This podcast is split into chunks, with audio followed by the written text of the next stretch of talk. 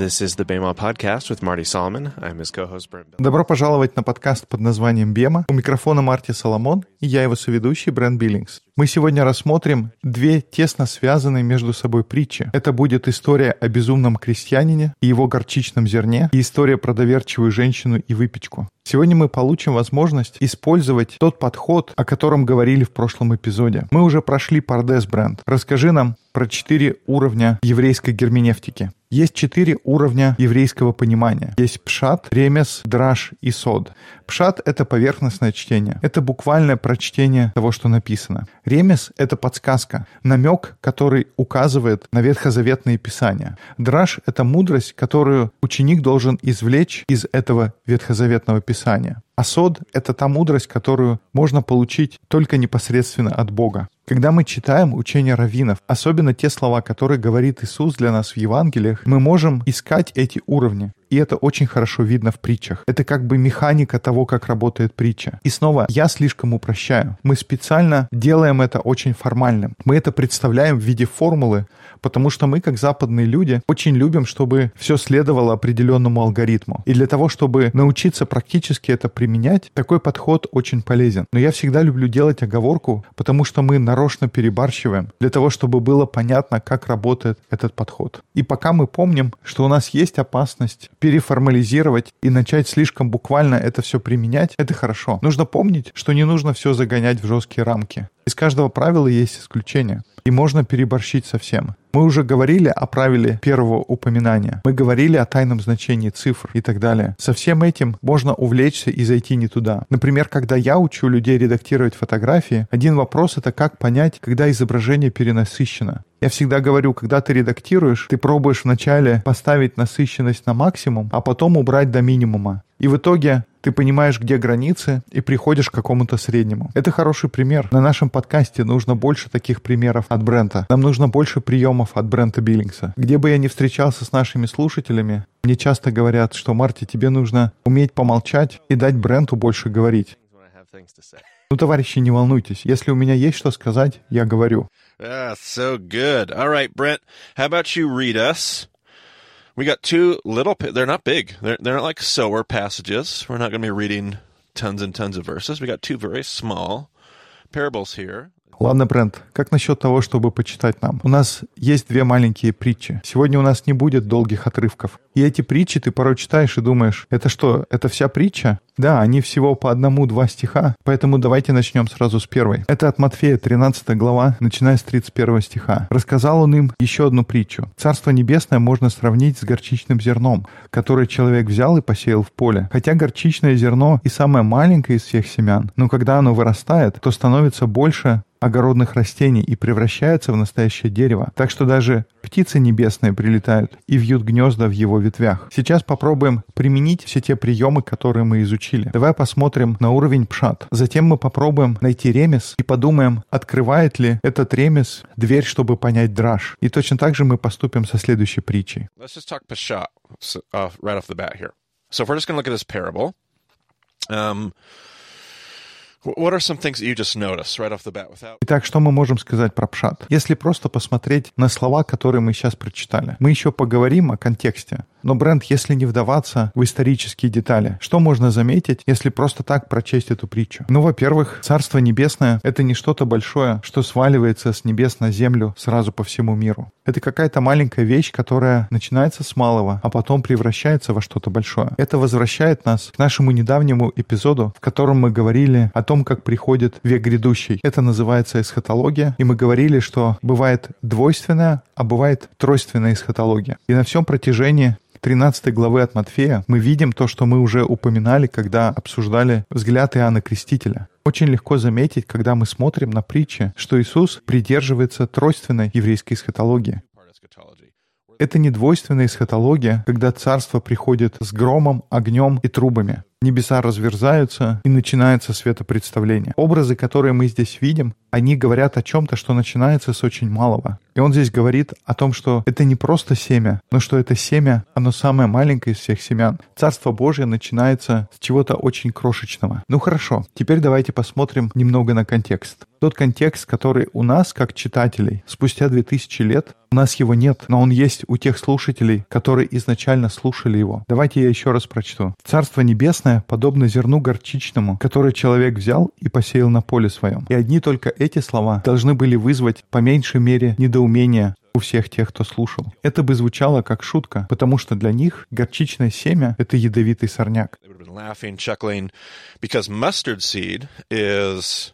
От него невозможно избавиться. Как только горчичное семя проросло у тебя на поле, можно делать что угодно. Можно жечь, можно травить, можно вырубать, выкапывать, все, что хотите, но избавиться невозможно. I'm no botanist, but I have been told that the root system of these mustard plants is so immense and complicated and intertwined И я не ботаник, но мне говорили, что корневая система у горчичного дерева настолько огромная, она такая сложная и переплетенная, что что бы вы ни делали, это растение невозможно вывести. И я думаю, у наших слушателей есть примеры подобных растений. Кто-то вспомнит канадский чертополох, кто-то не может избавиться от амброзии или от тех же одуванчиков. В каждой местности есть какие-то сорняки, особенно если вы занимаетесь дачей или сельским хозяйством. И поэтому, когда Иисус говорит, что Царство Небесное похоже на крестьянина, который пошел и посадил горчицу на своем поле, все слушают и говорят, как так? Никто в трезвом уме такого делать не будет. So, so I'm just I'm I'm just looking for Peshat principles to take away. So number one, you said the kingdom of heaven is small. It's, it starts tiny. Um, but, uh... Поэтому, если я хочу понять какое-то учение на уровне пшат, то, во-первых, то, как ты сказал, Царство Небесное — это что-то небольшое. Оно начинается крохотным. Но теперь, когда мы знаем контекст, бренд, что можно еще добавить? Yeah. Kingdom of Just К нему слетаются птицы небесные? Это хорошо, но даже еще до этого, когда мы говорим о сравнении с вредным сорняком, какую можно взять мысль? Если Царство Небесное подобно горчичному семени, которое в те времена воспринималось как сорняк, это означает, что Царство Небесное — это то, чего мир не хочет. Мне в этом контексте нравится слово «контринтуитивное». Царство, которое, если оценивать его на основе интуиции, здравого смысла или эмоций, оно не кажется настоящим. Оно противоречит логике. И еще один аспект, который я обычно добавляю, это то, что царство неостановимо. Невозможно остановить рост горчицы, когда она попала в землю. Это то, что мы видим на уровне пшат, когда читаем эту притчу Иисуса. And I'm just looking at what he's, he's using a metaphor here. The kingdom of heaven то есть просто самый первый стих, что Царство Небесное подобно горчичному зерну, на поверхностном уровне я вижу эти принципы, что оно маленькое, что оно нелогично и противоречит общепринятому, и его невозможно остановить. И еще одно мы видим, ты уже начал говорить об этом. Иисус говорит, что хотя это самое маленькое из всех семян, когда оно вырастает, она становится самым большим из всех садовых растений, и становится деревом. И здесь опять изначальная аудитория Иисуса. Его слушатели могли бы сказать, что ты имеешь в виду. Потому что горчица, как растение, мы встречаем две разных формы. Одна форма — это куст. Это такой раскидистый кустарник. А другое — это как настоящее дерево. Не очень большое, но его размеров достаточно, чтобы птицы могли прилетать и гнездиться в его ветвях. Мы видели обе таких разновидности горчицы, когда были в Израиле but large enough that birds could come, I suppose. Но это не одно и то же самое дерево. Кустарник никогда не становится деревом. И дерево тоже сразу растет как дерево, а не как кустарник. Поэтому, когда Иисус говорит, что Царство Небесное подобно горчичному семени, которое является самым маленьким из всех садовых растений, и потом становится деревом, ты начинаешь думать, «Эй, Иисус, подожди, здесь что-то происходит, чего я не понимаю». И здесь интересно, Брент, мы в прошлый раз говорили, что когда смотришь на Пардес, в тот момент, когда что-то не на своем месте, есть какое-то высказывание, которое не имеет никакого смысла, это когда должна срабатывать сигнализация. Это момент, когда мы должны себе сказать, ну-ка, ну-ка, давай-ка посмотрим. Видимо, Равин хочет, чтобы я что-то здесь заметил. That is an indication that you're stumbling upon something, but we'll come back to that in just a moment. Это признак того, что здесь что-то зарыто. Мы к этому вернемся чуть позже. Но если говорить об уровне пшат, царство — это что-то небольшое, контринтуитивное, его невозможно остановить. А из этой идеи, что птицы прилетают и гнездятся, как это можно выразить? Это будет благословление для народов, благословление для всех, кто вокруг него. Когда оно вырастает, оно благословляет все вокруг. Итак, мысли, которые мы получаем на уровне пшат, это что царство, оно маленькое, нелогичное, неостановимое и является благословением для окружающих. All right. Теперь давай поговорим про ремес. И ремес нам помогает найти как раз то, что я только что говорил. Когда ты видишь какую-то нелогичность, что-то не на своем месте, и у тебя зажигается лампочка, мне нужно обратить на это внимание. Это где я буду искать ремес. И когда Иисус говорит, что это семя вырастает и становится деревом, чтобы прилетали птицы небесные, именно в этот момент у меня что-то срабатывает. Может быть, тут можно найти ремес. И как и в прошлый раз, мы здесь делаем монтаж, и мы не проходим весь процесс поиска, потому что поиск занимает время. Две тысячи лет назад ты мог только рыться в своей памяти. В наше время нужно идти в какие-то онлайн-источники или открывать программу на компьютере. Но сегодня мы предлагаем уже готовый ответ. Просто из-за времени мы идем на ухищрение для наших слушателей. Но мы должны помнить, что это процесс. Он требует времени, и не просто чуть-чуть. Я погуглил что-то и нашел. Или зашел на Bible Gateway, и за 15 минут все понятно. this takes time. Oh. Иногда это будет несколько минут, иногда это будет несколько дней, иногда на это требуются недели, а некоторые притчи и учения я размышлял над ними годами. И все равно ответ я находил у моих учеников, которые помогали мне собрать все воедино, прямо на тех лекциях, на которых я их учил. Это великолепный процесс, когда мы делаем и приходим к чему-то через обсуждение. Вот почему, как ты говоришь, так важны дискуссионные группы. Discussion groups so important.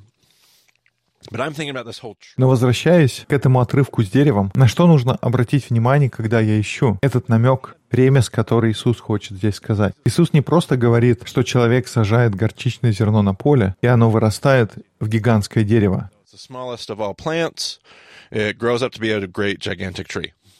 What's the part that's Какое его замечание не имеет смысла? То, что это самое большое из садовых растений, и понятно, что если у тебя есть большое дерево, зачем обязательно добавлять, что будут прилетать птицы? И он как будто специально подчеркивает эту очевидную вещь, что даже птицы прилетают и начинают гнездиться там. Когда есть большое дерево, можно много о чем говорить. Можно говорить о том, что будет тень от него, проводить какие-то еще аналогии. Но то, что будут прилетать птицы и вить гнезда, зачем это? И тогда мы начинаем искать, где встречается именно такая комбинация, и тогда мы находим 17 главу книги Иезекииля. И это особенно здесь подходит, потому что, я думаю, Иисус очень часто намекает на отрывки именно из книги Иезекииля. Я не слышал уроков на эту тему, это мое личное мнение, но я думаю, Иисус делает ремес на книгу Иезекииля больше, чем на какую-либо другую книгу из Ветхого Завета. Он использует прямые цитаты, и чаще всего он прямо цитирует Второзаконие. На втором месте идут псалмы, а на третьем, по-моему, Исаия. Но это все, когда он прямо цитирует отрывки из текста. Но если говорить о тех местах, где он делает ремес, когда он специально в своем учении прячет намек, то очень часто это будет книга Иезекииля. И это один из примеров, который, как мне кажется, подтверждает эту точку зрения. Тем более, что если принять теорию, что раввин Иисуса был из Есеев, и одна из вещей, которые мы знаем о Есеях, это то, что они были увлечены изучением книги Иезекииля. Книга Иезекииля настолько трудна была в понимании и толковании, что Есеи говорили, тогда мы должны сосредоточиться на этой книге. И тогда от человека, обученного Есеем, вполне логично ожидать множество намеков и ремезов именно на эту книгу. Одна из идей для наших слушателей. Если вы хотите выучить наизусть какую-то книгу из Ветхого Завета, книга Иезекииля будет неплохим кандидатом. Там будет над чем поразмыслить. И в качестве напоминания, когда мы говорим о запоминании, мы не говорим, что ты должен уметь процитировать всю книгу от начала до конца. Мы говорим о том, что есть какая-то недельная порция. Ты выучил ее, откладываешь и на следующей неделе учишь следующие несколько стихов. Даже при таком подходе это все равно много работы.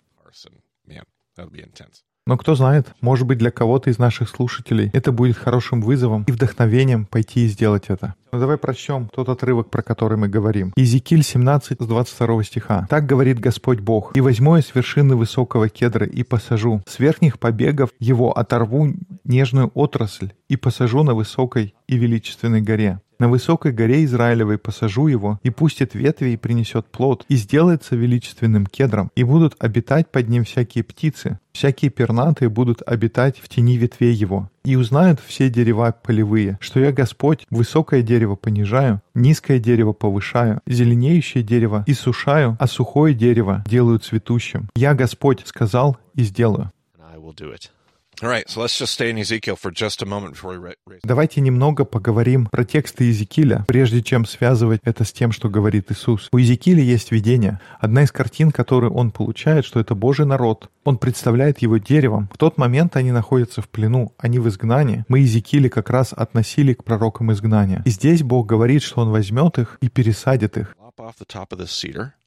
He's going to plant this tree, and this tree is going to grow. It's going to be this lowly, pathetic looking tree, but it's going to grow, and it's going to grow so much it's going to become this gigantic tree, and this tree is going to be so beneficial that birds Он срубит верхушку кедра, посадит это дерево, оно вырастет. Это будет скромное, жалкое на вид дерево, но оно будет расти и вырастет настолько, что превратится в гигантское дерево. И оно станет настолько великим, что в его ветвях будут гнездиться птицы отовсюду. Я не помню, Брент, упоминали ли мы в подкасте по Езекилю, что этот пророк много говорит о животных. У него мы встречаем рыб, птиц, полевых зверей. И в равинской мысли очень распространена идея, что всякий раз, когда он это делает, все эти животные, звери, рыбы, птицы, они почти всегда представляют другие народы. Израиля он представляет как деревом, а тогда птицы и звери — это будут все остальные народы. Поэтому каждый раз, когда мы читаем Иезекииля, и там говорится про рыбаков, которые стоят на берегу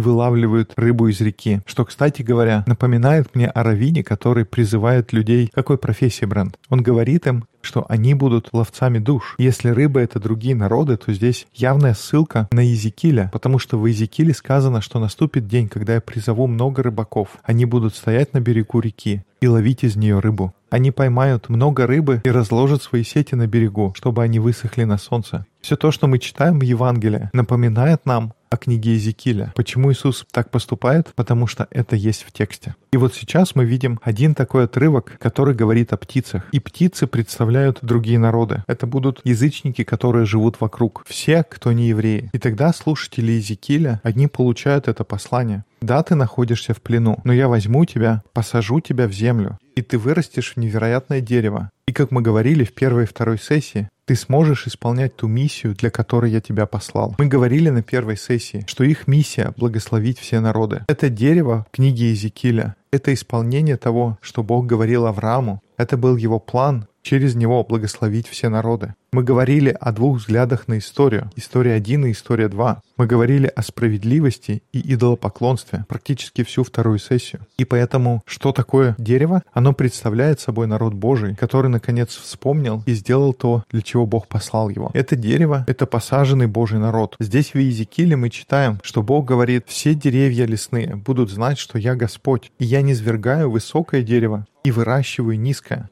И здесь это удивительно соответствует тому, что говорит Иисус. Потому что мы говорили в контексте притчи, очень легко можно было возразить, Иисус, о чем ты говоришь? Никогда горчичный куст не станет деревом. Он так и останется кустом. Но в Иезекииле сказано, что низкий куст я превращаю в большое дерево, чтобы все деревья знали, что я Господь. И Господь делает нелогичные вещи. Он начинает с чего-то малого. Маленькое дерево вырастает в что-то большое. Можно ли сказать, что его не остановить, потому что это делает Господь? Конечно, можно. И из текста очевидно, что в итоге это благословляет всех, кто есть в округе. И тогда мы понимаем ремес Иисуса, на какой отрывок он ссылается. И возвращаясь к его притче, следующий шаг для нас — это понять драж. О чем говорит Иисус в этой притче? Пророчество в Иезекииле 17 говорит о том дне, когда народ Божий сможет исполнить свое призвание быть благословением для всех народов. И в более широком контексте всей книги Иезекииля понятно, что птицы небесные — это язычники. Поэтому мы ближе и ближе подходим к идее, что Иисус здесь учит. И это соответствует тому, какой драж мы находим в этой притче, что Царство Небесное — это маленькое, контринтуитивное, нелогичное движение, которое невозможно остановить. Оно начинается с малого, но у него огромный потенциал. И тогда о чем идет речь, когда мы говорим о содержании этого царства? Любой ученик, знающий свой текст, сможет сразу сделать вывод, что Иисус говорит о щедрости и любви к посторонним. А как ты помнишь, Брент, что проходит красной нитью через Евангелие от Матфея? Brent? The mumser. The mumser. Do you think Matthew loved these? Это тема Мамзера. Ты думаешь, Матфею понравятся эти притчи? Конечно, понравятся. Когда они поспорили и разобрались, в чем состоит ремес и драж, я думаю, они глубоко лягут ему на сердце. И давай сейчас посмотрим на следующую притчу, которая, когда мы ее читаем, кажется очень тесно связана с предыдущей. И поскольку они идут одна за другой, у меня возникает вопрос, не будут ли они говорить об одном и том же? Давай прочтем ее, Брент. Иную притчу сказал он им. «Царство небесное подобно закваске, которую женщина, взяв, положила в три меры муки, доколе не вскисло все. Все сие Иисус говорил народу притчами, и без притчи не говорил им, да сбудется реченное через пророка, который говорит, «Отверзу в притчах уста мои, изреку сокровенное от создания мира». It's the creation of the world. All right. So let's do the same thing. Let's start Peshat. And let's go with our theory here. Let's ask ourselves if the parab- parallel here, the parable, is parallel. Давай снова пройдем через весь процесс. Итак, во-первых, пшат. И заодно проверим нашу теорию. Есть ли здесь какая-то параллель с предыдущей притчей? Итак, первый раз мы сказали, что Царство Небесное начинается с малого. Происходит ли здесь то же самое? Похоже, что так. Здесь не сказано, сколько дрожжей она положила. Но наверняка не потребовалось много. Здесь не говорится, сколько дрожжей, но говорится, сколько было муки. Мы к этому сейчас вернемся. Но давай посмотрим вторую вещь. Мы говорили, что это нелогичное, контринтуитивное царство. Есть ли в действиях женщины что-то нелогичное? В некоторых переводах они прямо говорят три пуда муки, то есть немного дрожжей почти на 50 килограмм муки. Но даже если не говорить про количество, в Библии дрожжи всегда представляют что бренд? Закваска — это что-то негативное. И интересно, что горчичное зерно — это ядовитый сорняк, а закваска, даже Павел говорит в послании к коринфянам, он говорит, что это грех. Always represents, like Paul will say in Corinthians. Oh, sin. Yes, we have to remove, like in the Passover and the Seder meal. Перед Пасхой мы всегда должны очищать дом от закваски. На пасхальную трапезу хлеб должен быть из опресноков, то есть без закваски. Поэтому закваска становится таким аналогом греха. В книге Левит Бог говорит, что все хлебные подношения должны быть без закваски. Хлеб должен быть пресным. Хлеб с закваской обретает негативный оттенок. Поэтому, когда Иисус говорит, что Царство Небесное подобно заквашенному хлебу, возникает такая же реакция, когда Иисус говорит, что Царство Небесное — это как горчичное семя. Ты думаешь, как такое может быть? Итак, Царство Небесное маленькое. Мы тоже нашли аналогию в том, что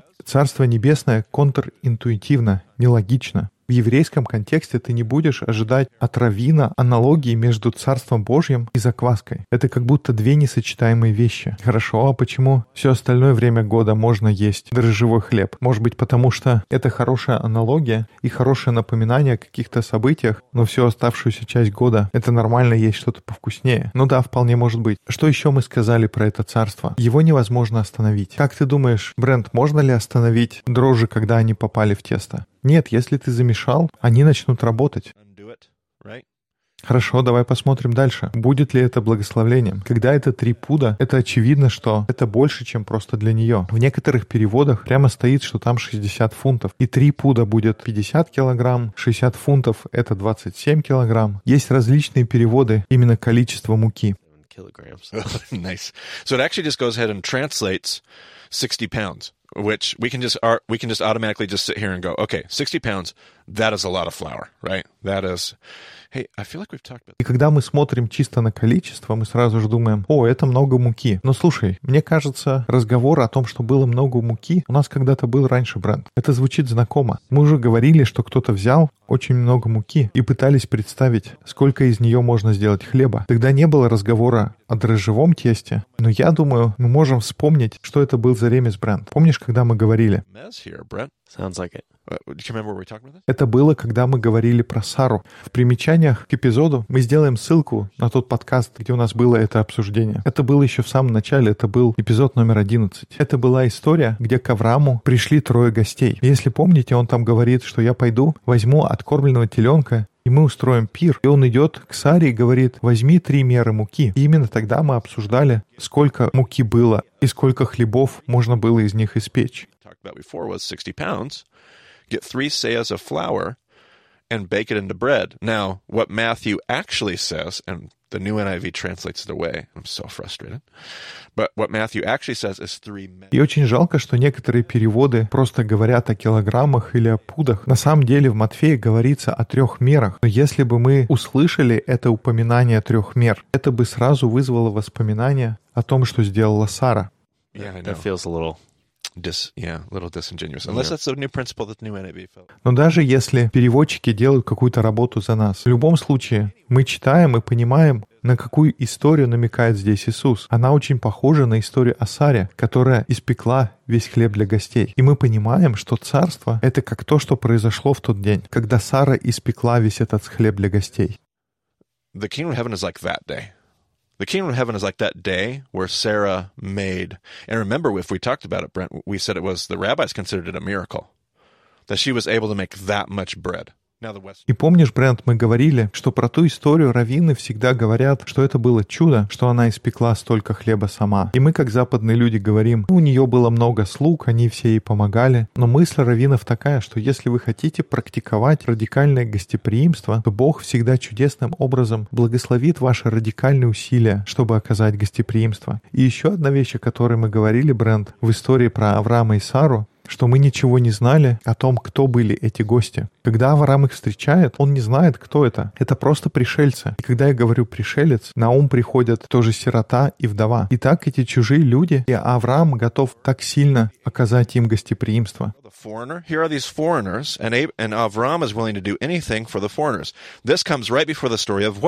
Genesis.